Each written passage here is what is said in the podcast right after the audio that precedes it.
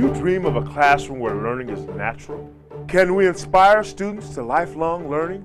What exactly is the purpose of an education?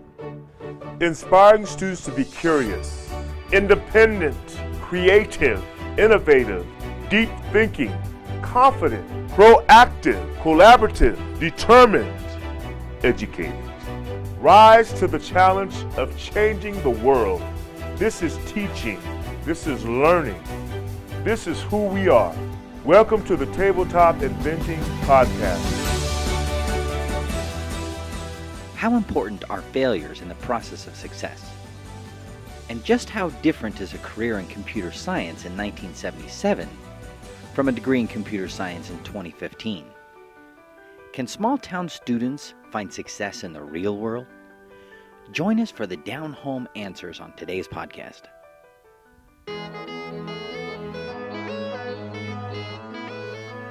Hey there, Innovation Nation. Today's guest is from my hometown of Franklin, North Carolina. Franklin is a small town in the Smoky Mountains and home to some of the most down-to-earth, gentle, gracious folks in the country.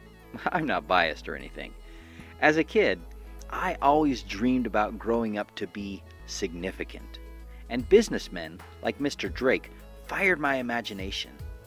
However, as a young teenager, no one told me how to get on that path to significance.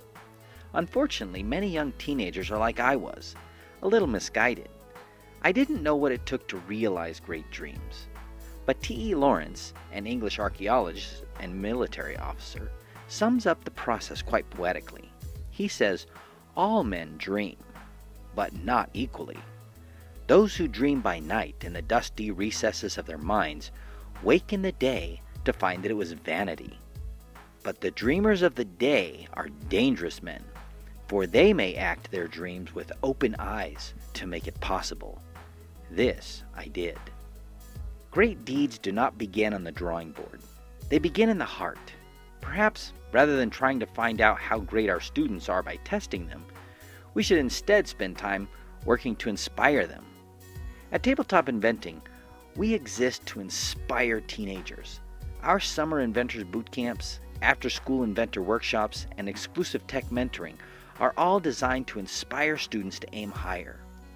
Our globe is facing significant challenges over the next twenty years, and today's students will be the ones to solve many of the current problems.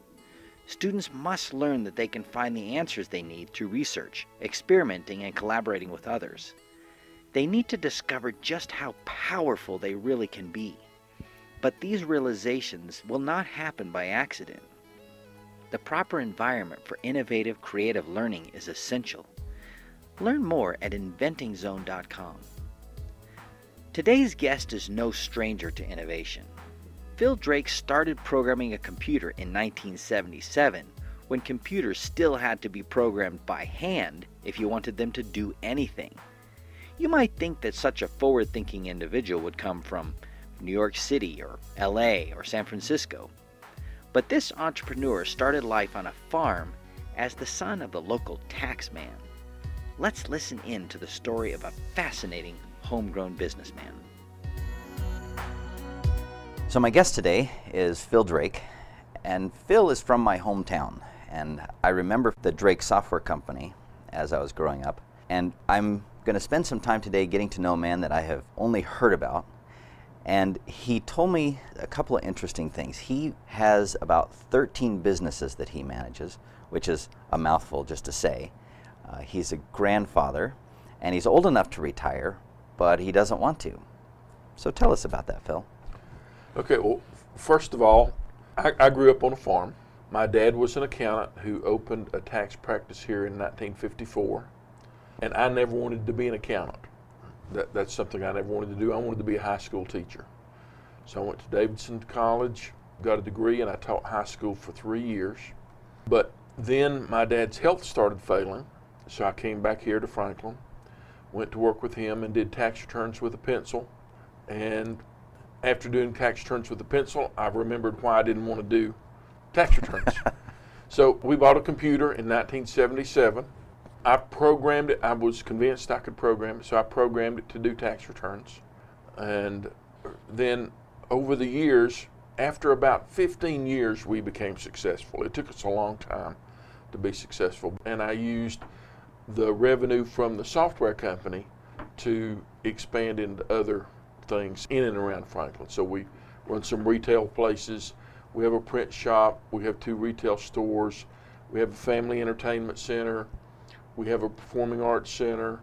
We're an internet service provider. And we even teamed up with the Eastern Band of Cherokee Indians to build a two hundred fifty mile fiber ring in Western North Carolina. Oh, wow. and, bring, and connect all of the schools in Western North Carolina with high-speed fiber. So we, we do lots of stuff. So I guess as a kid uh, growing up here in Franklin, I didn't realize that you had been a teacher. So what was the interest early on in being a teacher? I don't know if you remember L C. Howard, who was a math teacher at high school. That is probably before your time. Yeah. But he he was a great math teacher. I sort of idolized him. I really wanted his job. But unfortunately, when I got out of school, he still had his job. uh, so I, I wasn't going to get it. So we moved to Greenville, South Carolina, right after I got married. But I love teaching. And, and if I had been able to make a living Uh, teaching, I, I would probably still be doing that. I, I would already have over thirty years of teaching in. Uh, and really, if my dad's health hadn't started failing, I probably would have continued teaching as well. So was there something in particular about the teaching that drew you, or was it just that you liked uh, Mister Howard's uh, approach to teaching and just wanted to influence kids like that? What was it about the teaching? Well, I really had some great teachers in, in Franklin High School, but he developed my love of mathematics. He just inspired me to do that. And then I had a couple of other teachers. My band teacher, James Harwell, I loved what they did and how they got me to love the things that they were teaching. And I wanted to do that for other uh, people. I love teaching. It, it's one of the reasons I teach Sunday school today. You know, I've taught Sunday school for over thirty years. I love being in front of a group and preparing the lesson and then communicating what I have learned into them and, and seeing their eyes light up. That's a valuable thing for me. So have you brought aspects of that love of teaching into your businesses? I think I have, especially in the early years. I heard people who did not know how to program computers, and I taught them how to program computers. Because in, in the late seventies and early eighties, there were almost no computer science programs back then. So I would hire people who had a degree in business or in accounting and sit them down in front of a computer and teach them how to program.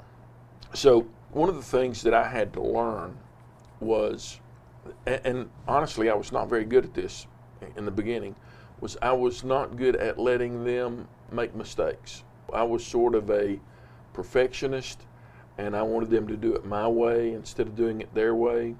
And it took me a long time to learn that there's more than one right way to do something.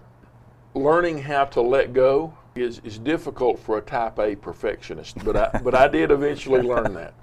So describe then maybe how you approached teaching, if we can put that in quotation marks, a couple of the early business professionals who you taught to program, and uh, maybe some of the later ones. How did your approach change? What, what kinds of specifics did you do differently? Well, w- one of the things that was different is by the time we got to the mid nineties, we were able to hire people that had computer science degrees because they could, you know, they went to school for computer science. So we, the, we were able to find people that already had that kind of background.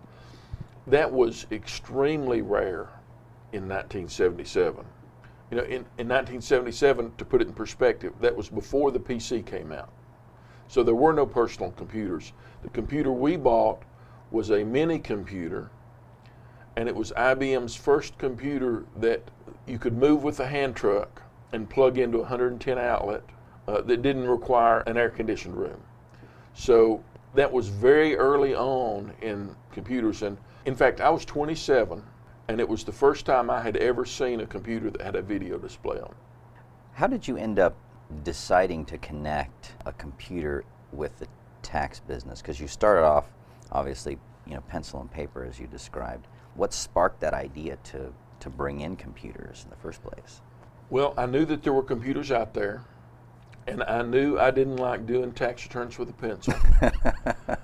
You know, I sent letters off to I B M, Burroughs, N C R, Wang, uh, several others, and back then you didn't go to a computer store. A computer salesman would come around. So we actually had several computer salesmen come around, and the first computer we bought was twenty-two thousand three hundred eighty-five dollars. That's That's nineteen seventy-seven dollars. That's a significant investment. That was a significant investment. But the I B M guy that came in rolled a, a computer in on a hand truck, and he brought a programming manual. And I flipped through the programming manual, and in thirty minutes or so, I was able to read enough so that I knew I could learn it. I, I knew I could learn how to program that computer. Even though I had never had any programming background, I knew that I could learn it. So I convinced my dad uh, for us to borrow money and buy this computer.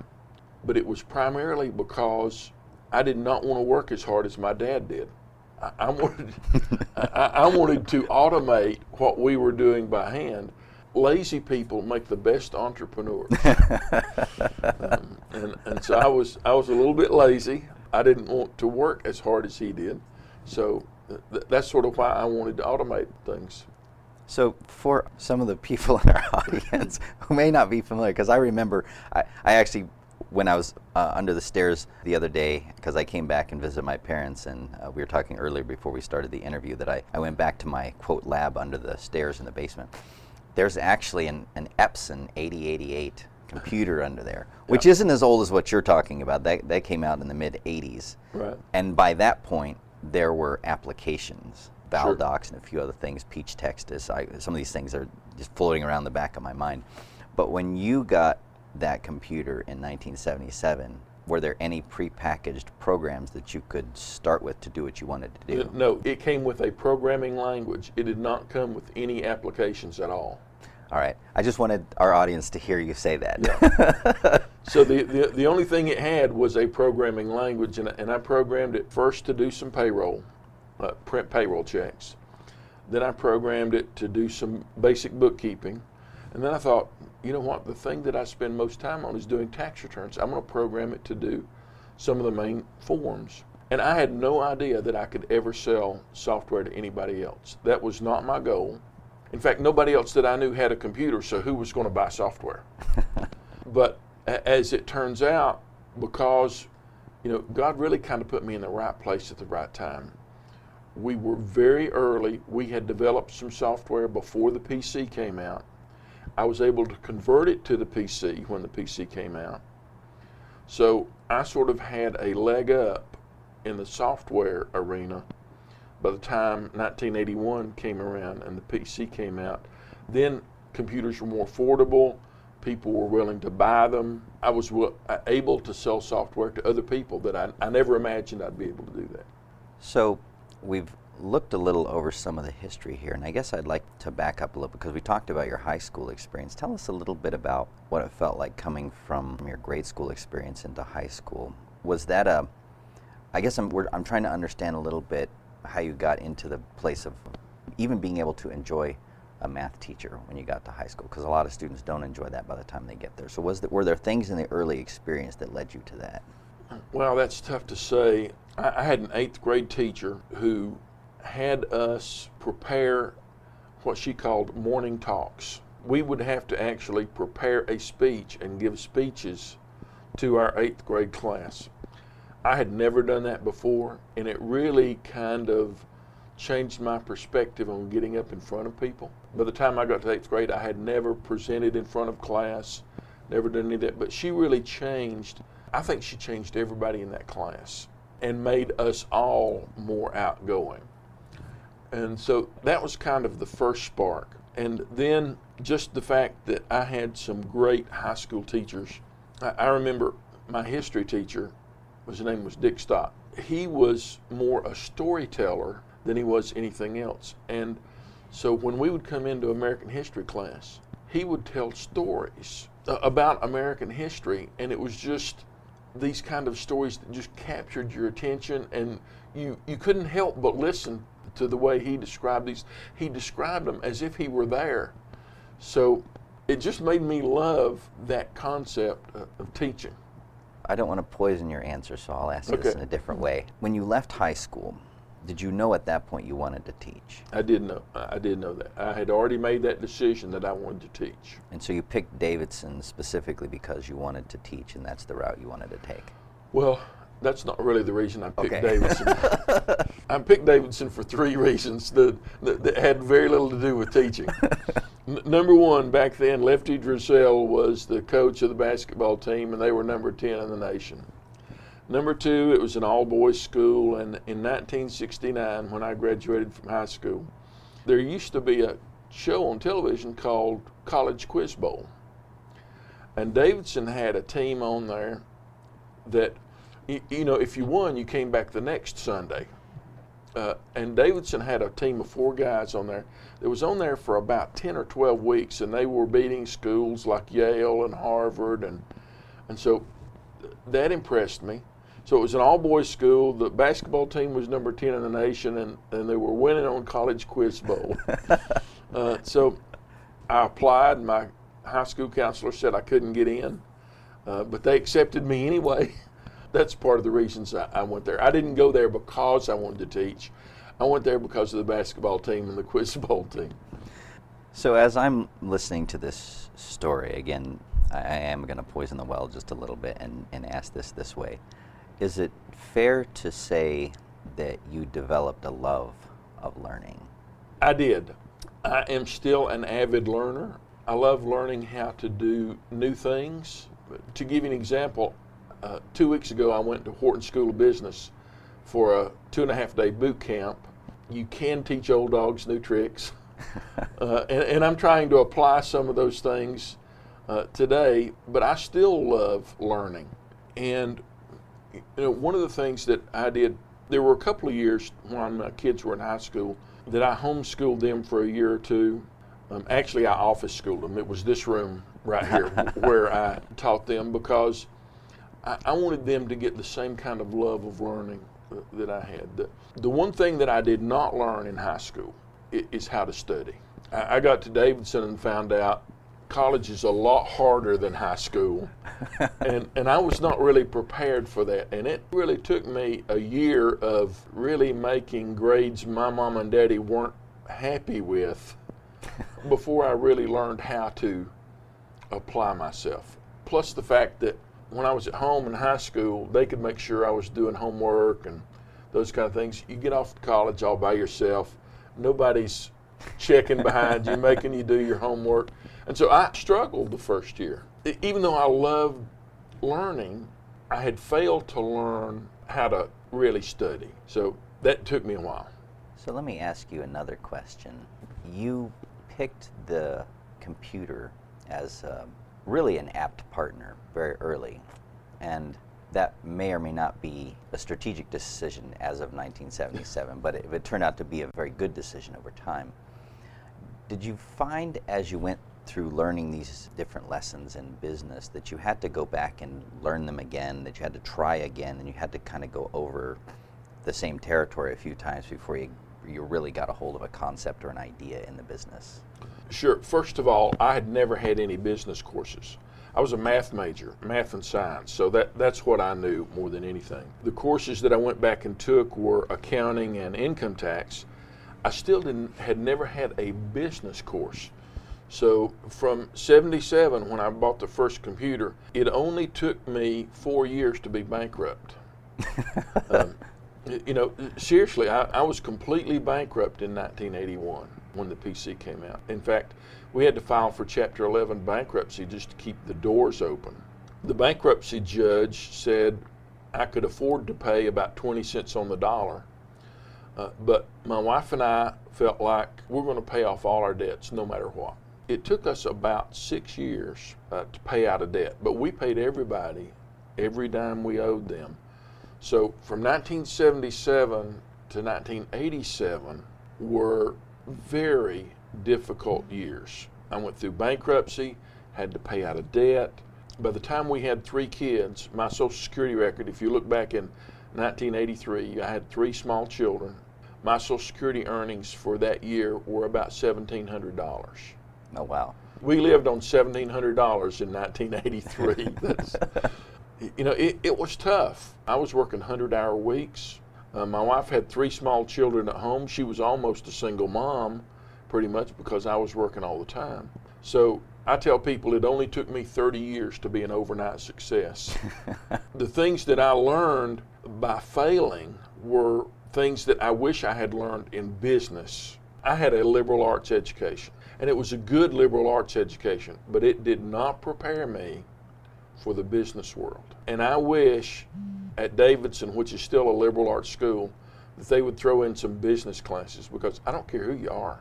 You need some business class, as some business experience as an adult, uh, no matter what you do. And so I don't think that they gave me enough on the practical side, even though they gave me a great education in mathematics. They gave me a great education in sciences, but I had I had to make the mistakes in business on my own. I might could have avoided some of those if I had had some business background and didn't have to learn from the School of Hard Knocks. Do you feel like learning these lessons from the School of Hard Knocks settled those lessons in maybe more firmly? I'm not sure, you know, on that, you know, because you, you hear people who go off and become, you know, the overnight success, but more often I hear your story where you have to go through that valley of frustration or despair before you're ready to make some of the more disciplined decisions that are required in in a good business. Do you think you can actually learn that, some of those lessons, you know, by sitting in a class, or do you think some of those lessons you, you have to learn in life? I think it's some of both. Okay. I, I'll give you a great example. You can read books on swimming. You can even watch videos on swimming. But until you actually get in the pool, there are parts of it that you can't learn from a book or, or even watching a video. And for me, I, I think that I could have picked up some things from education, but there's some of this that, well, see, I thought I knew everything. uh, and so that's one of the reasons that I made some mistakes early on. I, I thought I thought that I could grow incredibly fast, so I grew my payroll size faster than I was growing my gross revenue. And so that, that killed me in, in the space of four years. So, you know, we had to lay people off. I was having to work long hours to do it myself. So it, if I had known better, I would have realized I can grow this business, but I can't grow it as fast as I was trying to. Uh, the other thing that I learned is to avoid debt like plague. I, I just, once I paid out of debt, my wife and I just have this viewpoint that, boy, if we if we can't afford to buy it, we just don't, we just don't do it. Borrowing money to get something is just not worth it. Now, the exception to that is probably your home. You can't hardly save up enough to buy your own home. You know, so borrowing money for a home is one thing, but I, I had run up credit card debt to, you know, to pay expenses at the office, and I wish that I had not done uh, those kind of things. So that was a long answer to your short question, but really some of those things I had to learn for myself because I thought I knew it and I didn't. Well, we are running a little short on time, so I'm going to take our left-hand turn that we always take in the uh, okay. in our discussions here. You've had the opportunity of seeing the computer from, I mean, nineteen seventy-seven is really early. I think the first time I saw a computer was in, you know, maybe nineteen eighty-four or five when when when my dad got that Epson computer.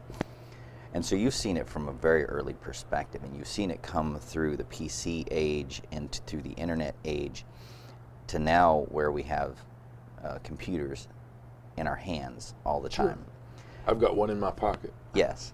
And so with that perspective of the digital age, you know, just making its way into every aspect of our lives, being, quote, educated in nineteen seventy-seven and being educated in two thousand fifteen, what does it mean in two thousand fifteen to be, quote, educated with Google and Wikipedia and, you know, Facebook and everything out there, all those resources. When, when I was growing up, I, I thought being educated was knowing a lot of information. Today, we have information overload. My grandkids can find out more information on Google than uh, than I ever could find out in high school on nearly anything. In, in fact, frequently if we have conversations and we don't know something, we pull out our cell phone and we Google it to find out the answer right yes. then. So it, it is not so much information. I, I think the important aspect of education today is how to apply the information that you have.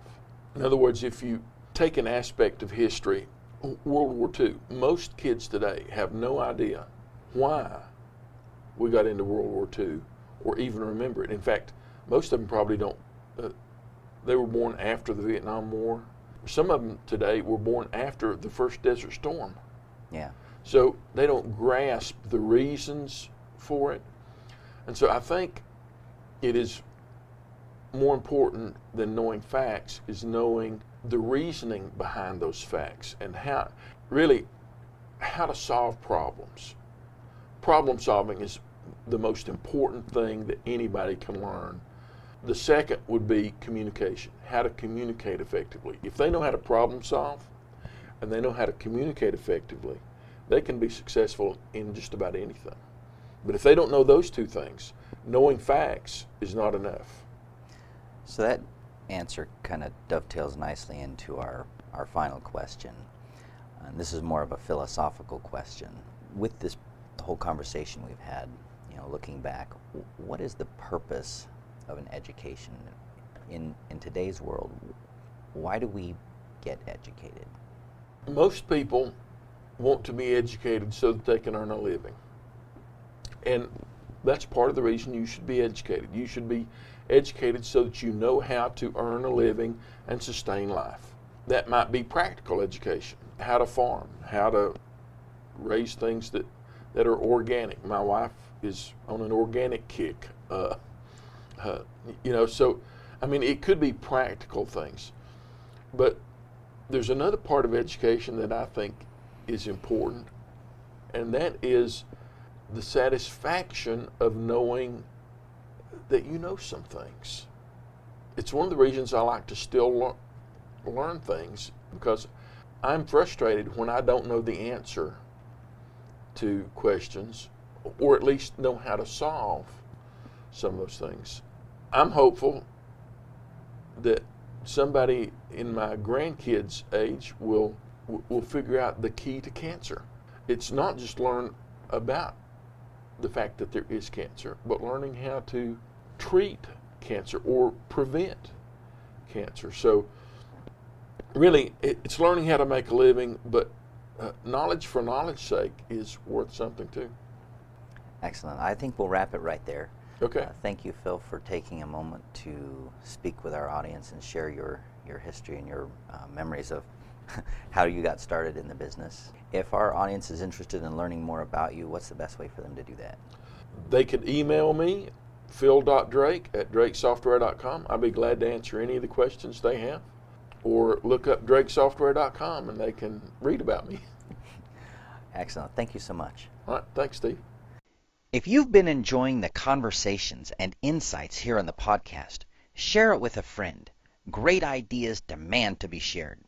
You can also help fellow parents and educators by subscribing to the Tabletop Inventing Podcast in iTunes, leaving a rating, and writing a review. If you use Android, subscribe, leave us a rating, and write a review in Stitcher. Links to subscribe can be found at w w w dot t t invent dot com slash podcast. Contact us, and we'll think through the comments and answer your questions here in the podcast. And be sure to let us know if you'd like a shout-out or to remain anonymous. You can share your comments and questions at w w w dot t t invent dot com slash podcast or by emailing us at podcast at t t invent dot com. Let's discuss your thoughts and questions.